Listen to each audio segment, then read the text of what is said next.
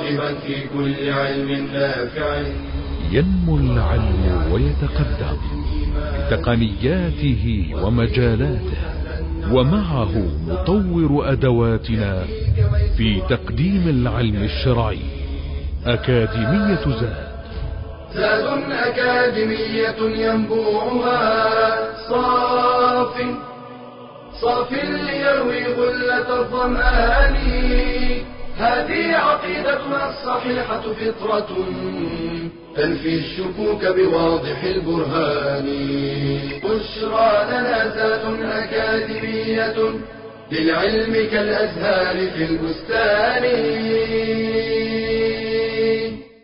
الحمد لله والصلاة والسلام على رسول الله وعلى آله وصحبه ومن اهتدى بهداه. اللهم علمنا ما ينفعنا وانفعنا بما علمتنا إنك أنت العليم الحكيم. اللهم إنا نعوذ بك من علم لا ينفع ومن قلب لا يخشع ومن نفس لا تشبع ومن دعاء لا يسمع أكرر الترحيب وبالإخوة والأخوات في هذه المحاضرة وهي المحاضرة التاسعة من سلسلة محاضرات العقيدة الإسلامية. ولا يزال الحديث عن أسباب الانحراف عن العقيدة الصحيحة. نسأل الله أن يثبتنا وإياكم على الحق حتى نلقاه. وكان آخر الحديث في الجلسة الماضية كان الحديث عن الغفلة عن دين الله عز وجل وعن تدبر آيات الله تعالى الشرعية وهي القرآن والكونية وهي النظر في ملكوت السماوات والأرض وهذا وهذا الكون المخلوق. وقد جاءت النصوص كثيرة في الأمر التفكر والتدبر والنظر في دين في في في هذا ال ال ال ال هذه الآيات الشرعية أفلا يتدبرون القرآن أم على قلوب أقفالها؟ نسأل الله العافية والسلامة. والآيات الكونية إن في خلق السماوات والأرض واختلاف الليل والنهار لآيات لأولي الألباب الذين يذكرون الله قياما وقعودا وعلى جنوبهم ويتفكرون في خلق السماوات والأرض. ربنا ما خلقت هذا باطلا سبحانك. فقنا عذاب النار. وذكرنا شيئا من الآيات في النهي عن الغفلة أن يعيش الإنسان غافلا عن مصيره وعن هدفه في هذه الحياة وعن ما أمر الله سبحانه وتعالى به. وقلنا إن الغفلة هي من أشد أمراض القلب. فإذا أصابت القلب غفل عن دين الله عز وجل وغفل عن الحق وضاع عمره في غير هدف ولا غاية والعياذ بالله. ولهذا قد حذرنا الله سبحانه وتعالى عن طاعة والاستماع إلى الغافلين لأنهم يصدون عن دين الله عز وجل وعن الحق.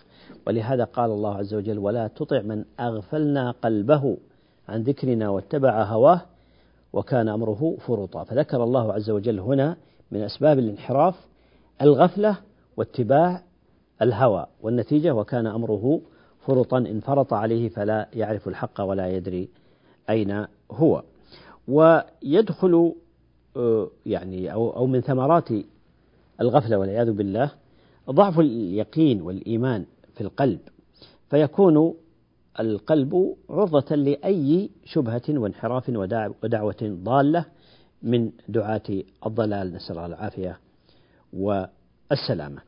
ولهذا يجب على الإنسان أن يكون حريصا على سلامة قلبه على أن يكون قلبه حيا بعيدا عن ظلمة الغفلة لأنها هي التي تؤدي إلى موت القلب والعياذ بالله فيصبح والعياذ بالله لا يعرف معروفا ولا ينكر منكرا.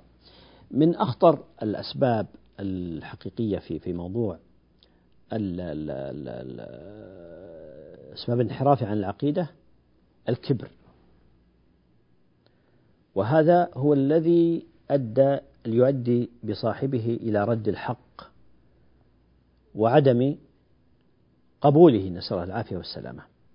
والكبر كما قال النبي صلى الله عليه وسلم هو بطر الحق وغمط الناس.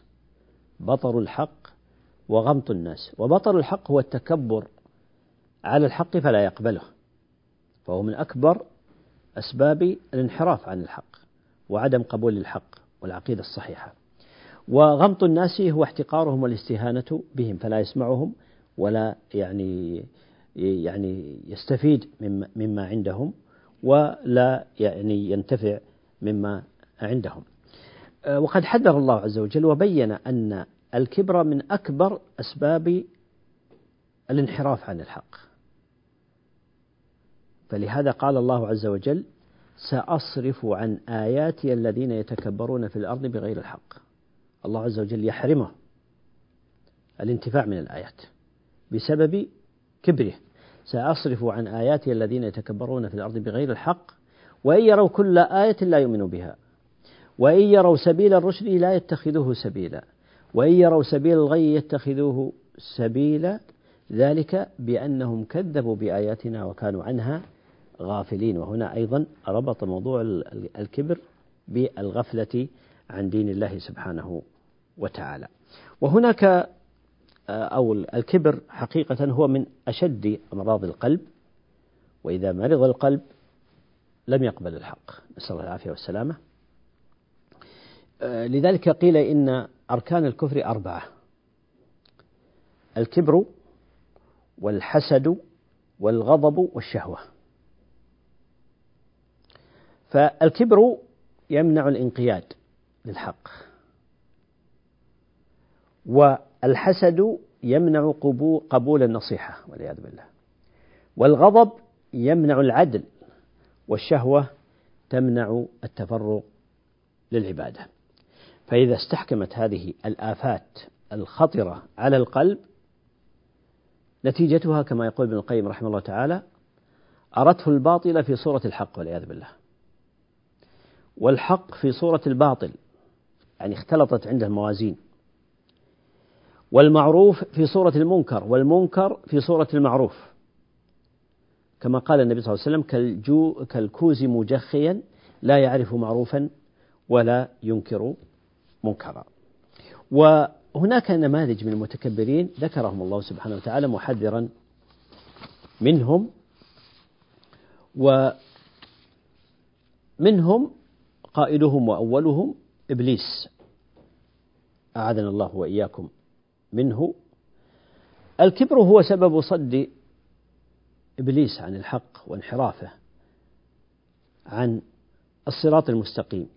ولذلك قال الله عز وجل وإذ قلنا للملائكة اسجدوا لآدم فسجدوا إلا إبليس أبى لماذا؟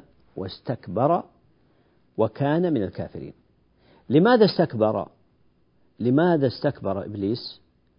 لأنه كما قال الله عز وجل عنه قال أنا خير منه أي من آدم خلقته خلقتني من نار وخلقته من طين فكيف يسجد من أصل خلقته النار إلى لمن أصل خلقته الطين وهو دونه. ولذلك كان هذا هو السبب في انحراف إبليس وعصيانه لربه وغوايته نسأل الله العافية والسلامة ولعنه وطرده من رحمة الله نعوذ بالله من الخذلان.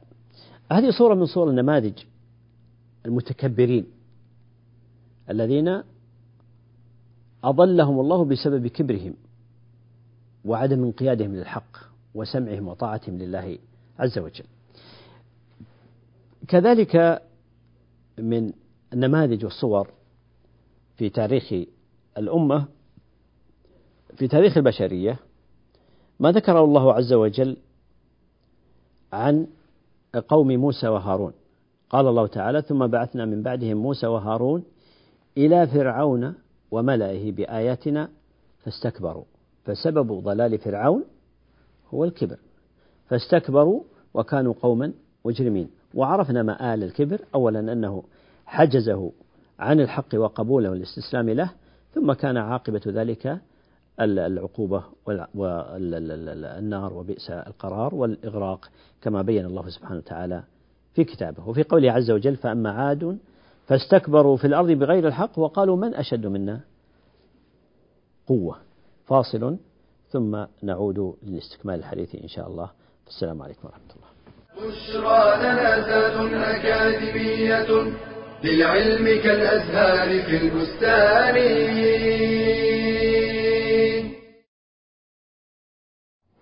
لم يكن العرب أهل علم بالحساب ففي التقويم الشهري كانوا يعتمدون سير القمر ومنازله لحساب الأشهر فجاء الإسلام وأقره لوضوحه وسهولة الأخذ به كما قال تعالى هو الذي جعل الشمس ضياء والقمر نورا وقدره منازل لتعلموا عدد السنين والحساب. فهو المعتبر في توقيت الفرائض من صيام وزكاة وحج. وبه تحسب الأعياد وهو المعتمد في عدد النساء كثلاثة أشهر وأربعة أشهر وعشرة أيام والكفارات كشهرين متتابعين وكحول زكاة المال كلها بالأشهر القمرية. قال تعالى يسألونك عن الأهلة قل هي مواقيت للناس والحج. قال ابن تيمية فالذي جاءت به شريعتنا أكمل الأمور لأنه وقت الشهر بأمر طبيعي ظاهر عام يدرك بالأبصار. قال عليه الصلاة والسلام صوموا لرؤيته وأفطروا لرؤيته فإن غمي عليكم الشهر فعدوا ثلاثين. وأما التقويم السنوي فلم يكن للعرب قبل الإسلام تقويم خاص بهم يجمعهم كما عند الأمم الأخرى فكانوا يؤرخون بالحوادث الفريدة والوقائع المشهورة عندهم كحادثة الفيل وبعثة النبي صلى الله عليه وسلم وفي عهد أمير المؤمنين عمر بن الخطاب رضي الله عنه اعتمد التقويم بأشهره القمرية المعهودة لدى العرب على أن تكون بداية التأريخ من السنة التي هاجر فيها النبي صلى الله عليه وسلم من مكة إلى المدينة لأن الهجرة بداية عز الإسلام وقوته فكان اختيارا مسددا. فعن سهل بن سعد قال ما عدوا من مبعث النبي ولا من وفاته ما عدوا إلا من مقدمه المدينة. واستقر الرأي على أن يكون أول السنة شهر الله المحرم بعد أن ينتهي الناس من موسم الحج ويستريحوا من عناء السفر بعده. وابتدأ العمل بالتقويم الهجري عام سبعة عشر هجرية. فالعمل بالتقويم الهجري تمسك بالشرع واعتزاز بالهوية. وتميز واستقلالية.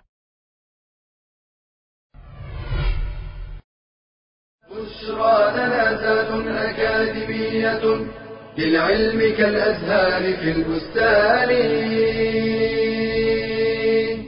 الحمد لله. لا زال الحديث عن أسباب الانحراف عن العقيدة السوية الحقة ثبتنا الله وإياكم عليها.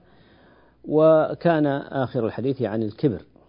وهو من أكبر أسباب الصد عن الحق وقبوله ومن أكبر أسباب انصراف القلب وانحرافه عن قبول الحق والانقياد إليه. ذكر الله عز وجل لنا نماذج من المتكبرين أولهم ورئيسهم وقائدهم إلى النار والعياذ بالله إبليس وكذلك بالنسبة إلى فرعون وملئه أكبر أسباب انحرافهم وعدم قبولهم الحق إنما كان الكبر والتكبر على الناس بغير الحق. كذلك غيرهم من الصور. فهذه الصورة مما يجعل الإنسان يحذر من هذا هذه الخصلة الصادة عن دين الله عز وجل. ولذلك يقولون قال العلماء أنه لا يتحقق أو لا يحقق العبد الرسوخ في العلم إلا بتحقيق أربع خصال. لكي يكون الإنسان راسخا في العلم منتفعا بالعلم لا بد من أربع خصال. ما هي؟ أولها تقوى بينه وبين الله عز وجل. واتقوا الله ويعلمكم الله. والثانية زهد بينه وبين الدنيا لأن الدنيا تلهي عن العلم وتلهي عن الآخرة. والأمر الثالث تواضع بينك وبين الناس أو بينه وبين الناس. تواضع بينه وبين الناس والرابعة محاسبة بينه وبين نفسه. فإذا حقق الإنسان تقوى بينه وبين الله واتقوا الله ويعلمكم الله. وحقق زهادة بينه وبين الدنيا حتى لا تشغله وتنلهيه وتواضع بينه وبين الناس لا يتكبر عليهم ومحاسبة بينه وبين نفسه نجا وأصبح من الراسخين بإذن الله عز وجل. بقيت بقي السبب الأخير من أسباب الانحراف عن العقيدة. وهناك أسباب أخرى كثيرة جدا لكن هذه من الأسباب الرئيسة التي قل أن يسلم منها أحد هو الشيطان اتباع الشيطان. بعد أن ذكرنا الكبر وأنه سبب غواية الشيطان فالشيطان قاعد للناس بالمرصاد ليصدهم عن دين الله سبحانه وتعالى. وقد حذرنا الله سبحانه وتعالى تحذيرا مؤكدا صريحا واضحا بقوله تعالى إن الشيطان لكم عدو فاتخذوه عدوا. فاتخذوه عدوا. ولكن للأسف للأسف مع هذه العداوة الظاهرة والبينة والتحذير الصريح مع ذلك فالناس يقعون يعني في شباكه وفي شراكه ويطيعونه بل قال الله عز وجل ألم أعهد إليكم يا بني آدم ألا تعبدوا الشيطان؟ إنه لكم عدو مبين وأن اعبدوني. هذا صراط مستقيم. فكيف يطيع الإنسان وكيف يعبد عدوه؟ نسأل الله العافية والسلامة. إنما هو بالتزيين لهم والغرور حتى يوقعهم في حبائله وشراكه. جاءت نصوص كثيرة في بيان خطورة الشيطان. وعداوته للناس ويعني صده عن السبيل. هذه النقطة جاءت في النصوص كثيرة منها. قول الله عز وجل قال ربي بما أغويتني لأزينن لهم. وهذه من وسائله. لأزينن لهم في الأرض ولأغوينهم أجمعين. وهذا هو ما يسعى إليه الشيطان. أعاذنا الله وإياكم منه. وقال تعالى إن الشيطان لكم عدو فاتخذوه عدوا إنما يدعو حزبه ليكونوا من أصحاب السعير.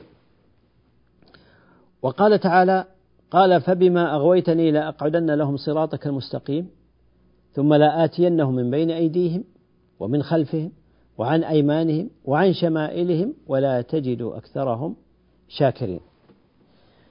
إلى غير ذلك من النصوص الكثيرة الواردة في الكتاب وفي السنة في قول الله عز وجل وقال الشيطان لما قضي الأمر إن الله وعدكم وعد الحق ووعدتكم فأخلفتكم وما كان لي عليكم من سلطان إلا أن دعوتكم فاستجبتم لي فلا تلوموني ولوموا أنفسكم. وهذه هي المصيبة التي يجب أن يحذرها الإنسان وأن يأخذ حذره في أن يقع في شراكها وفي حبالها وهي الاستجابة وطاعة الشيطان. لأن الشيطان سيتبرأ غدا من هذه الطاعة ولا ينفعه لأنه لم ينفع نفسه فكيف ينفع غيره؟ من هذه النصوص الصريحة التي جاءت محذرة من طاعة الشيطان واتباع الشيطان وأنه من أكبر الأسباب في الصادة عن العقيدة الصحيحة وعن الحق. ما ورد في حديث عياض بن حمار المجاشعي رضي الله تعالى عنه أن رسول الله صلى الله عليه وسلم قال ذات يوم في خطبته ألا إن ربي أمرني أن أعلمكم مما جهلتم مما علمني يومي هذا. كل مال نحلته عبدا حلال قال الله تعالى وإني خلقت عبادي حنفاء كلهم أي على التوحيد. وإنهم أتتهم الشياطين فاجتالتهم عن دينهم حرفتهم وصرفتهم عن الحنيفية عن التوحيد إلى الشرك. قال أضافت إلى ذلك وحرمت عليهم ما أحللت لهم. وأمرتهم أن يشركوا بي ما لم أنزل به سلطانا. وهذا الحديث تقدم لكنه واضح في دور الشياطين في صد الناس عن الحق وانحرافهم عن الاستقامة والعقيدة الصحيحة. ولذلك يجب أن نعرف أن نعرف عدونا وأن نحذره. وألا نستعيذ به منه بألسنتنا ونحن نتبعه ويقودنا بأعمالنا من حيث نشعر أو لا نشعر. ومر معنا قبل قليل حديث عبد الله بن مسعود في تفسير قول الله تعالى وأن هذا صراطي مستقيما وما فعله قام به النبي صلى الله عليه وسلم حينما خط خطا وخط خططا عن يمينه وعن شماله قال هذه السبل وليس منها سبيل إلا عليه شيطان وهذا هو الشاهد. إلا عليه شيطان يدعو إليه. فهناك الشياطين على هذه السبل المتعددة لحرف الناس عن صراط الله تعالى المستقيم وأن هذا صراطي مستقيما فاتبعوه ولا تتبعوا السبل. فتفرق بكم عن سبيله ذلكم وصاكم به لعلكم تتقون. فالشيطان واتباع الشيطان هذا من أكبر أسباب الانحراف. وسبق أن أشرنا فيما تقدم في السبب الثاني تقريبا حينما ذكرنا أن دعاة السوء هم من أكبر أسباب الانحراف عن العقيدة.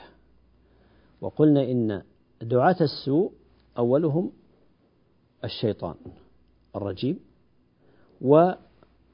وأتباع من ذريته من شياطين الإنس والجن الذين يصدون عن دين الله وعن ذكره وعن الصراط المستقيم عن توحيده وعن العقيدة الصحيحة. فلذلك الواجب على المسلم أن يعرف عدوه وأن يحذره وأن يعلم مكائده ومداخله ودسائسه فيكون حذرا يقظا من خطواته لأنه يبدأ بالتدريج على الإنسان.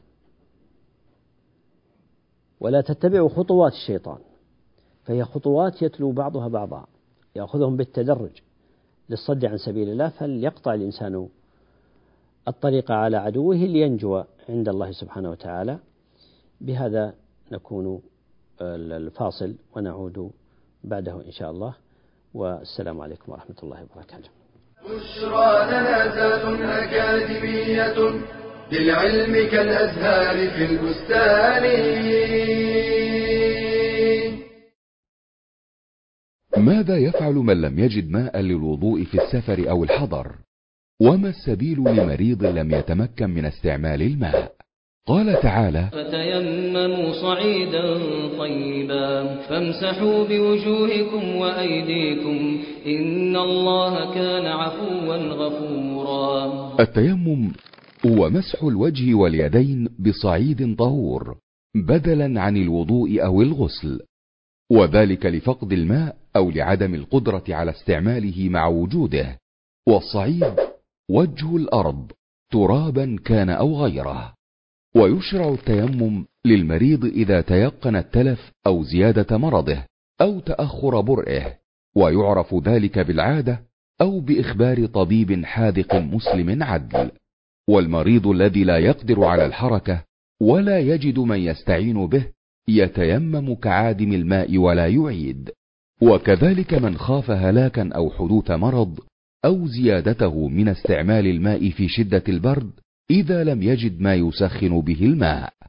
كما يشرع لمن ظن أنه يحتاج الماء الذي معه ولو في المستقبل لعطش إنسان أو حيوان محترم شرعا عطشا مؤديا إلى الهلاك أو شدة الأذى. ويجوز التيمم في السفر والحضر. وصفة التيمم ضربة واحدة للوجه والكفين لقول النبي صلى الله عليه وسلم يكفيك هكذا. فضرب النبي صلى الله عليه وسلم بكفيه الأرض ونفخ فيهما ثم مسح بهما وجهه وكفيه. وينقض التيمم كل ما ينقض الوضوء والغسل لأنه بدل عنهما.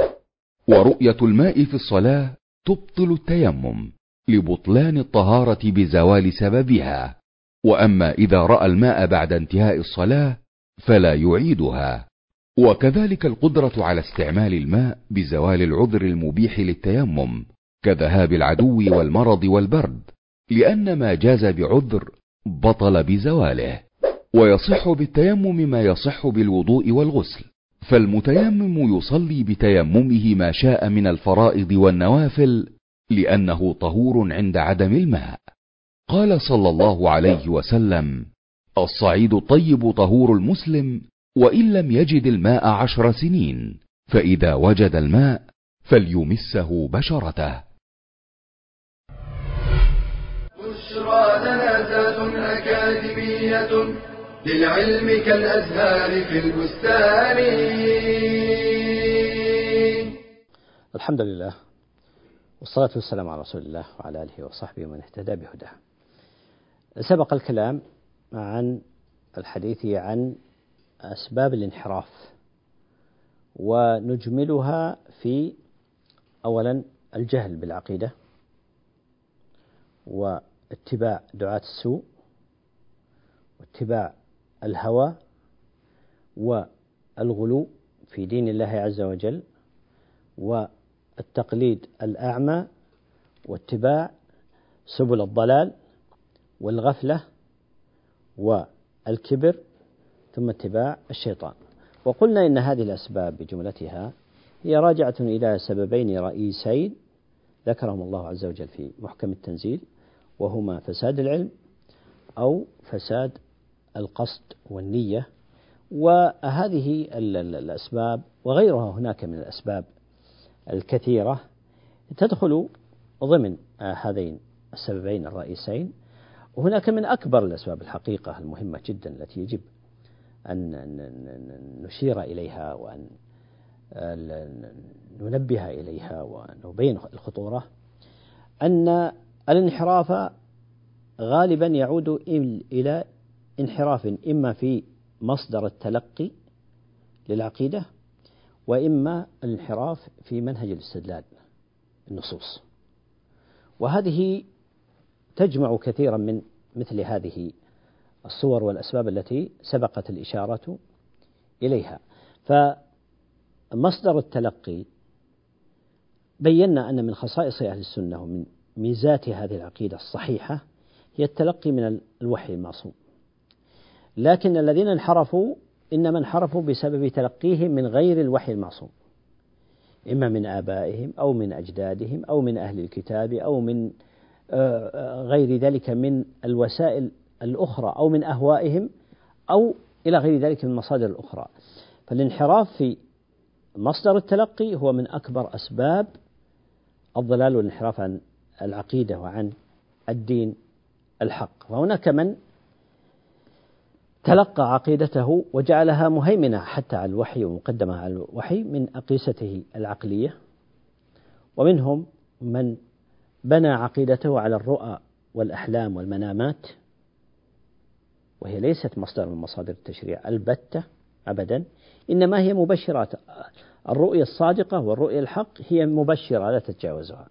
أما أن تكون مصدر من مصادر التلقي والاعتقاد فلا. هناك من يأخذ دينه وعقيدته رأيت في المنام كيت وكيت فيجعل ذلك دينا يتعبد الله سبحانه وتعالى به.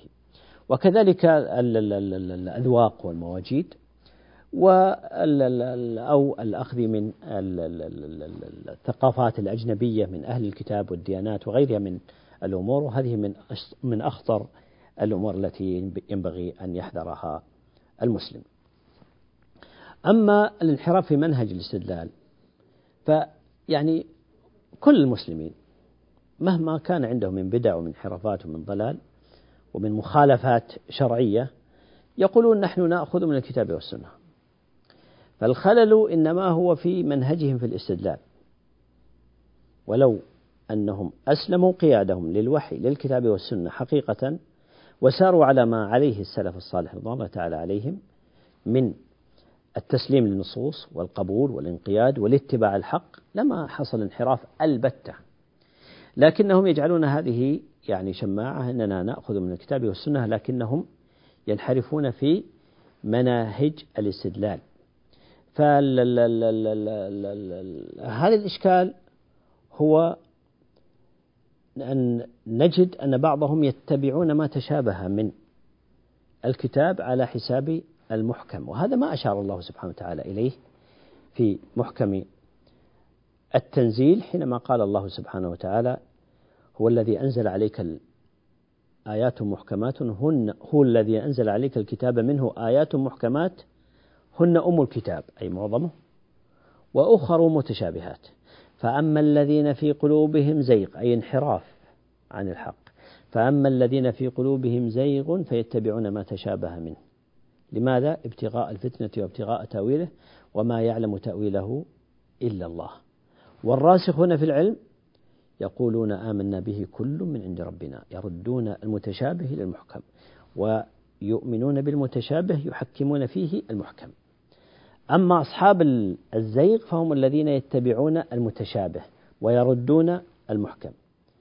كذلك من يعني مناهج الانحراف في الاستدلال الذين يعتمدون على الأحاديث التي لا تصح موضوعة ومكذوبة على النبي صلى الله عليه وسلم. وهذه أكثر ما نجدها عند الصوفية وعند الرافضة. أحاديث يختلقونها وينسبونها إلى النبي صلى الله عليه وسلم أو إلى الأئمة أو إلى الصالحين زورا وبهتانا. وقد حفظ الله هذا الدين وحفظ هذا الكتاب وحفظ هذه السنة وهي من حفظ هذا الدين بأن سخر الله جهابذة العلماء الذين ميزوا الصحيح صحيح الحديث من سقيمه. فبإمكان المسلم ألا يعتمد إلا على دليل صحيح على حديث صحيح. يعتمد عليه ويطرح الموضوع والمكذوب على النبي صلى الله عليه وسلم جانبا. هناك أيضا كما نعلم أن هناك من طعن في السنة وتكلمنا نحن على هذا الموضوع فيما تقدم وطعن في الاحتجاج بها وفي ثبوتها. وما هو البديل إذا رددنا السنة؟ البديل إنما هي العقول والأهواء. نسأل الله العافية والسلامة. وهذا من أكبر الأسباب الحاصلة. واطراح السنة والطعن في السنة أو العدول عن السنة هو القاسم المشترك بين جميع أهل الأهواء. ولذلك سموا بأهل الأهواء سماهم السلف أهل الأهواء. لماذا؟ لأنهم اتبعوا أهواءهم في الحقيقة. لما ردوا السنة وطعنوا في حجيتها وطعنوا في دلالتها اتبعوا أهواءهم. كما قال الله عز وجل في الآية التي سبق الكلام عليها فإن لم يستجيبوا لك فاعلم أنما يتبعون أهواءهم. نسأل الله العافية والسلامة. فهذه من الصور التي أدت إلى انحراف الناس في العقيدة. إما أن يتلقوا العقيدة من غير الوحي المعصوم ومن مصدرها الصحيح المنزل من عند الله عز وجل الذي جاء به الرسول من الله عز وجل. يا أيها الناس قد جاءكم الرسول بالحق من ربكم فآمنوا.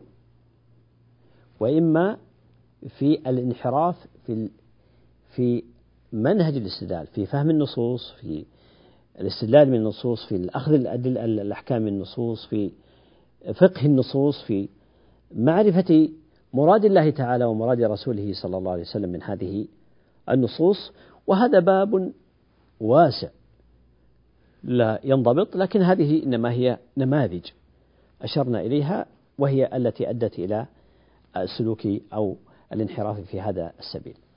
ذكرنا كما قلت فيما تقدم الأسباب الانحراف عن العقيدة الصحيحة وقلنا إن هذه إنما هي بعض الأسباب لا كل الأسباب وبعض الناس قد يكون له أسباب خاصة به لكن هذه مجملة يشترك فيها أكثر من انحرف وصد عن السبيل.